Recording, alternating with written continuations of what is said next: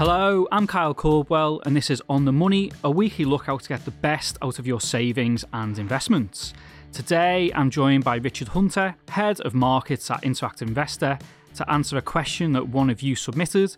And as it's such a broad question, and one that will also be centre of mind at the moment for other investors, I thought it'd be best to focus the entire episode to it.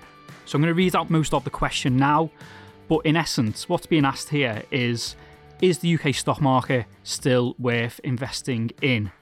So Alan asked, at the moment, when I look more to the US than Europe, it feels that I should focus my attention there. He points out that he understands that US markets are at the moment being driven by the Magnificent Seven, but he points out that you know there's been some companies in the UK that have decided to move their listing or their primary listing over to the States. So he flags that as a potential concern. And he also mentions everything at the moment just feels like the US is more on the front foot and delivering more for investors as opposed to the UK that feels like it's in the doldrums. So, Richard, this is a question that for me is not an uncommon feeling at the moment in terms of sentiment towards the UK stock market. There's lots of headwinds or reasons not to invest in the UK. So, where would you put the shortage of tech stocks in the UK up there in terms of a headwind, especially compared to the US market? Yeah, you've got to consider that, as we'll discuss, uh, a lot of that technology tailwind uh, in the States is uh, pretty much, you know, concentrated in just a few stocks. But again, as markets move and as uh, economic cycles change, it can be that uh, inv- investor attitudes change as well if we look at 2022, last year, for example, when there was obviously the threat of a potential recession in investors' minds anyway, as uh, interest rate hiking cycles were going into another gear, what actually happened is that we had a switch out of growth stocks and into value stocks. And the FTSE 100 actually comfortably outperformed the US markets. The Nasdaq was down by over 30% the FTSE 100 just about managed to stay in positive territory for the year. But the essence of the listener's question is absolutely right. We've had a look over the last 20 years, and, and rather than just um, talking about technology stocks, we've looked at the S&P 500, which is a better benchmark, although even that has its own uh, big exposure to technology. Now, over the last 20 years, if you look at the, the simple return, if you like, how much the index number has gone up, the FTSE's up by about 86%. Where you get the kicker is in terms of the total re- return, in other words, reinvesting dividends. Uh, and so on, and that goes up to 291%, which on an annual basis is just over 7%. So that's not a bad return. However, if we then look at the S&P 500, whereas the FTSE 100's total return was 291% over those 20 years. For the S&P 500, we're talking about 770%. So that where you're looking at an annualized return of 7% for the FTSE 100, you're looking at nearer 11.5% for the S&P 500. So there is little doubt that we've seen this situation where uh, technology household names um, and the lack thereof in the FTSE 100 has had a detrimental effect. FTSE 100 being seen by some as something of a Jurassic Park index full of ex growth companies, which of course are stable, well established, but don't necessarily have the growth prospects that some of the technology counterparts might have.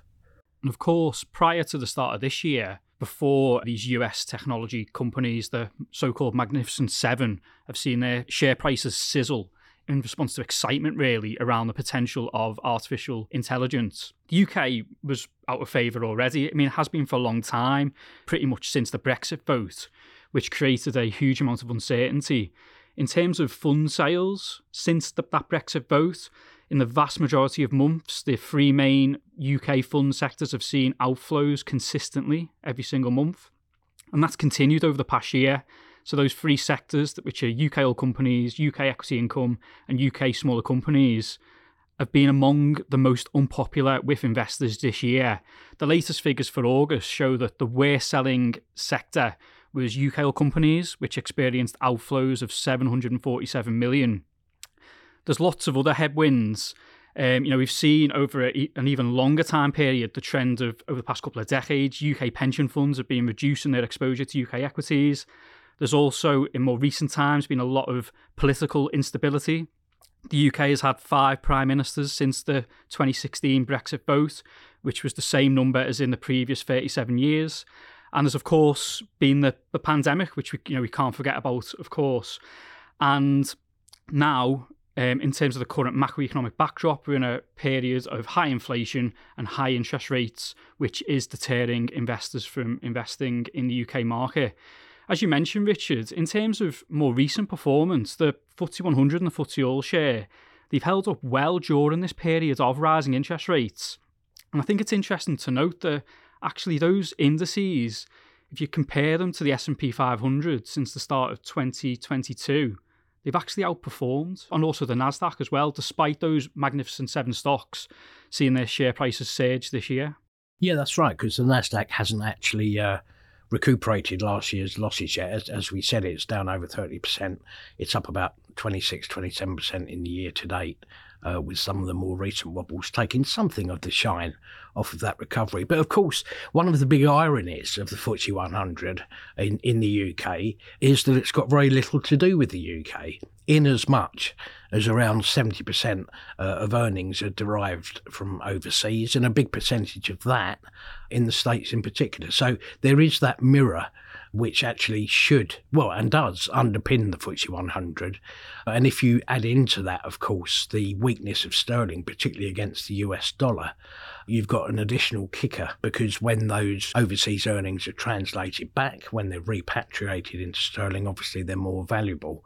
So that underlying focus in terms of overseas earnings has been a help. And as we say, in terms of 2022 in particular, there was something of a change of attitude from investors from growth to value, which gave the FTSE 100 uh, something of a day in the sun. But of course, the same cannot be said for UK mid and smaller cap businesses, which have suffered some pretty sizable share price declines since the end of 2021 when those interest rate rises started to happen. As we covered in episode 51 of the podcast, smaller companies, they're generally more domestically focused in terms of where they make their money.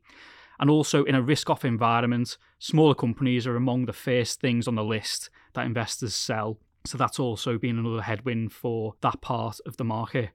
And of course, something to be aware of, which our listener was fully aware of when he asked the question, is the the performance of the US stock market has been led by a narrow number of stocks, the so-called Magnificent Seven, so the likes of Nvidia, Facebook, Amazon, Alphabet, among others. They've had a really strong share price performance year to date. But it also rings true for the UK market as well you know, over the past couple of years, there have been a narrow set of winners for both the FTSE 100 and the FTSE All Share. They've been driven by sectors like mining, energy, banks as well to an extent, which have benefited from the macroeconomic backdrop of rising energy prices and higher inflation. And I saw some figures which shown that in 2022, only a very small proportion of the FTSE 350 constituents, around 20%, outperformed the index which was the lowest number on record since 1990. And that was research from um, Berenberg. Richard, what, what are your thoughts on it being a narrow set of winners for the UK as well as the US? And will this potentially change in the future? Might there be a broader set of winners? Yeah, I mean, in terms of the FTSE 100, that isn't where you look for the apples of tomorrow these tend to be well established companies. They have their own, um, very much their own attraction, not least of which, of course, is that uh, even though there were a number of dividend cuts during the pandemic, for example, the dividend yield with the FTSE 100 held up very well. And um, historically, it's been rather more generous in terms of shareholder returns than the, its counterparts in the States. Some have argued, of course, that perhaps the money could have been put to better use by reinvesting in the company as opposed to paying out its shareholder returns. But we are looking at something here which is an interesting one, and, and we'll see whether it changes because, in terms of the technology index or things technology related, it's quite difficult to think of any company these days which isn't technology related. Obviously, you've got these uh, absolute beasts in the States which have now been embedded in the UK culture uh, as well as a global culture. If you think of the top 10 household names in the UK, if you look out the window, it's not far or long before you, you're looking at a McDonald's or a Starbucks. You're very possibly using a Microsoft operating system and you're very possibly using an Apple phone. We don't have companies of that scale in the UK, but that's not to say that the UK is not investable. But certainly over the recent decades, the amount of exponential growth has tended to follow those tech companies around. And when there's a period where there's a narrow set of winners in an index, this makes it harder for an active fund manager to outperform. So last year, a lot of uh, UK funds struggled if they were underweight energy and oil due to the fact that those sectors had a stellar year of performance. And in terms of 2023, US active fund managers have got their work cut out because the chances are they probably are overall going to be underweight exposure to those big seven tech names.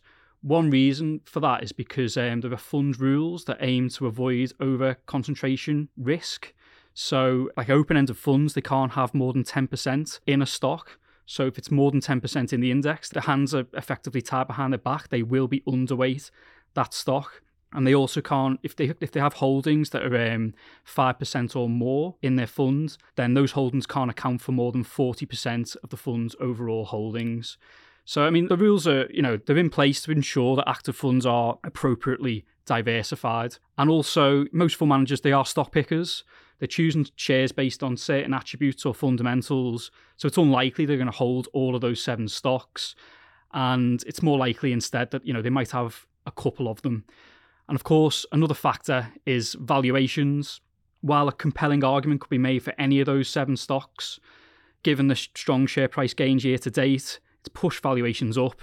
So many fund managers will be hunting for better value opportunities elsewhere. Richard, I wanted to come back to one other point that was made in the question, in which was asked about you know some UK listed companies choosing to switch their listings or their primary listing to the US what are your thoughts on this trend? Why are UK companies doing this? And does this make the UK a less attractive place to invest? Well, the most obvious recent example in terms of profile, of course, was ARM Holdings, which um, at one point, many years ago, was actually a FTSE 100 company. But in, in terms of their return to the market, they obviously chose to, to list in the States. From that IPO, the shares are up about 6% at the moment, although I have to say they're down about 15% from the peak on the opening day's trading. That's in just over a month's worth.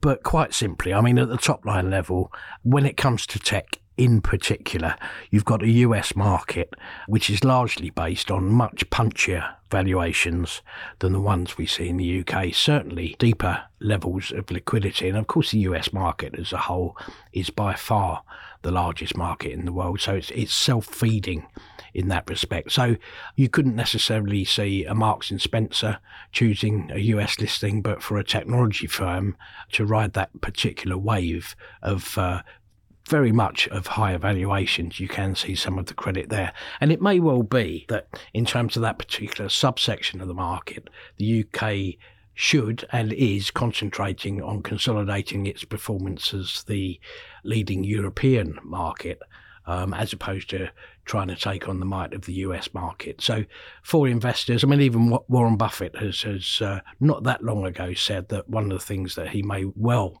be deciding to do in due course is to simply buy a tracker as opposed to you know actively fund managing on the simple basis uh, as we discussed earlier of a multi-decade run that seems to be following the, the US markets. In terms of, um, you know, when I speak to fund managers, the UK is regularly pitted against the US. And, you know, obviously at the moment, UK fund managers point out quite rightly that, you know, the UK market, it's a lot cheaper than the US. And it's also a lot cheaper than the moment compared to its own history. Do you have any figures to hand, Richard, to um, back up those claims? Yeah, I mean, if we look at the sort of levels of current valuations, the the punchier valuations we were just discussing, the S and P 500 is trading on around 21 and a half times. The world as a whole is trading on 19 times, and the FTSE 100 is trading on 11 times. Now, that's the reason you keep hearing from UK fund managers that the UK market is cheap compared to either its global peers or indeed on a historical basis. I, th- I, think somewhere around 2007, leading into the great financial crisis, the general kind of level was that the FTSE 100 would have been trading on similar valuations to those other markets. But uh, you've already discussed some of the headwinds which we've had since then, not least of which it seems this uh, Brexit discount, for example, and investors chasing, which is the hub of the listener's question, higher returns elsewhere. I've seen commentary and I've also had conversations. I mean, at conferences where you know fund managers have compared some of their UK holdings with similar US listed companies and made the point that you know on valuation grounds, look, this company is a lot cheaper than one of its rivals. Over the summer, um, Nick Train put out an investment note where he singled out a number of holdings and compared them against similar US listed companies and pointed out that they were undervalued. And a couple of examples that he made at the time were Unilever, London Stock Exchange, Experian, Burberry. And also in um, Nick Train's note over the summer, he pointed out that the thing is, markets, they can stay frustratingly cheap for a very long time. And one more point I wanted to discuss with you, Richard, is that, as you mentioned earlier, you know, a lot of people were predicting a recession for 2023. I'm now seeing some people make predictions of a recession for 2024. Others are saying that we may actually not fall into a recession. But in a recessionary environment, in theory, the UK, particularly the, the large cap names in the FTSE 100, I mean, they might necessarily do well, but you'd assume they potentially would hold up well in a recessionary environment, given, as you mentioned, that they have more international exposure than domestic exposure. Yeah, that's right. And um, as we discussed earlier, it might be an ex growth index, the FTSE 100, but it does have its defensive qualities. And um, regardless of what part of the economic cycle we're in, we're always going to have to heat our homes, we're going to have to eat, and so on. And there are any number of stocks within the FTSE 100 which have this pricing power i.e., the ability to pass on higher costs to customers without necessarily unduly impacting their volumes. And we've been seeing that during recent times because of the spike in inflation companies have got higher costs themselves in terms of energy, manufacturing, and all the rest of it. And some have been able to pass on a lot of those costs with a minimal impact on, on their transaction volumes. And you've got some, some real household names in the FTSE 100, the likes of Unilever again, uh, Reckitt Benckiser, who can easily do that in terms of the oil price and, and the mining stocks, they could suffer in as much as looking outside of the States. A lot of this is around Chinese demand, which has tended to waver um, after they reopened after lockdown uh, and their latest lockdown restrictions. The Chinese economy did bounce, but that seems to have been faltering uh, of late recently. Of course, the unfortunate developments in the Middle East have put a fire under the oil price yet again. But yes, in, in terms of recession, what tends to happen with defensive shares is that they still go down. Um, as as the index has, but they tend to go down by less. And I think 2022 is a good example um, where the possibility of recession is on the horizon, and you get a, a, an index like the FTSE 100 outperforming. And a final point for me is that if the rumours are to be believed, investors may have an extra incentive to increase their exposure to the UK stock market. In the upcoming autumn statement, one of the rumours doing the rounds is that the Chancellor is looking to encourage more investment into British businesses through the creation of an additional £5,000 ISA allowance to just invest in the UK market. Of course, time will tell on that one, and if there are changes to ISAs made next month, we will of course cover them here. My thanks to Richard and thank you for listening to this episode of On the Money. If you enjoyed it, please leave us a rating or a review and follow the show in your podcast app. And if you get a chance, tell a friend about it too. You can join the conversation, ask questions, and tell us what you would like us to talk about via email on otm at ii.co.uk. In the meantime, you can find more information and practical pointers on how to get the most out of your investments on the Interactive Investor website at ii.co.uk. See you next week.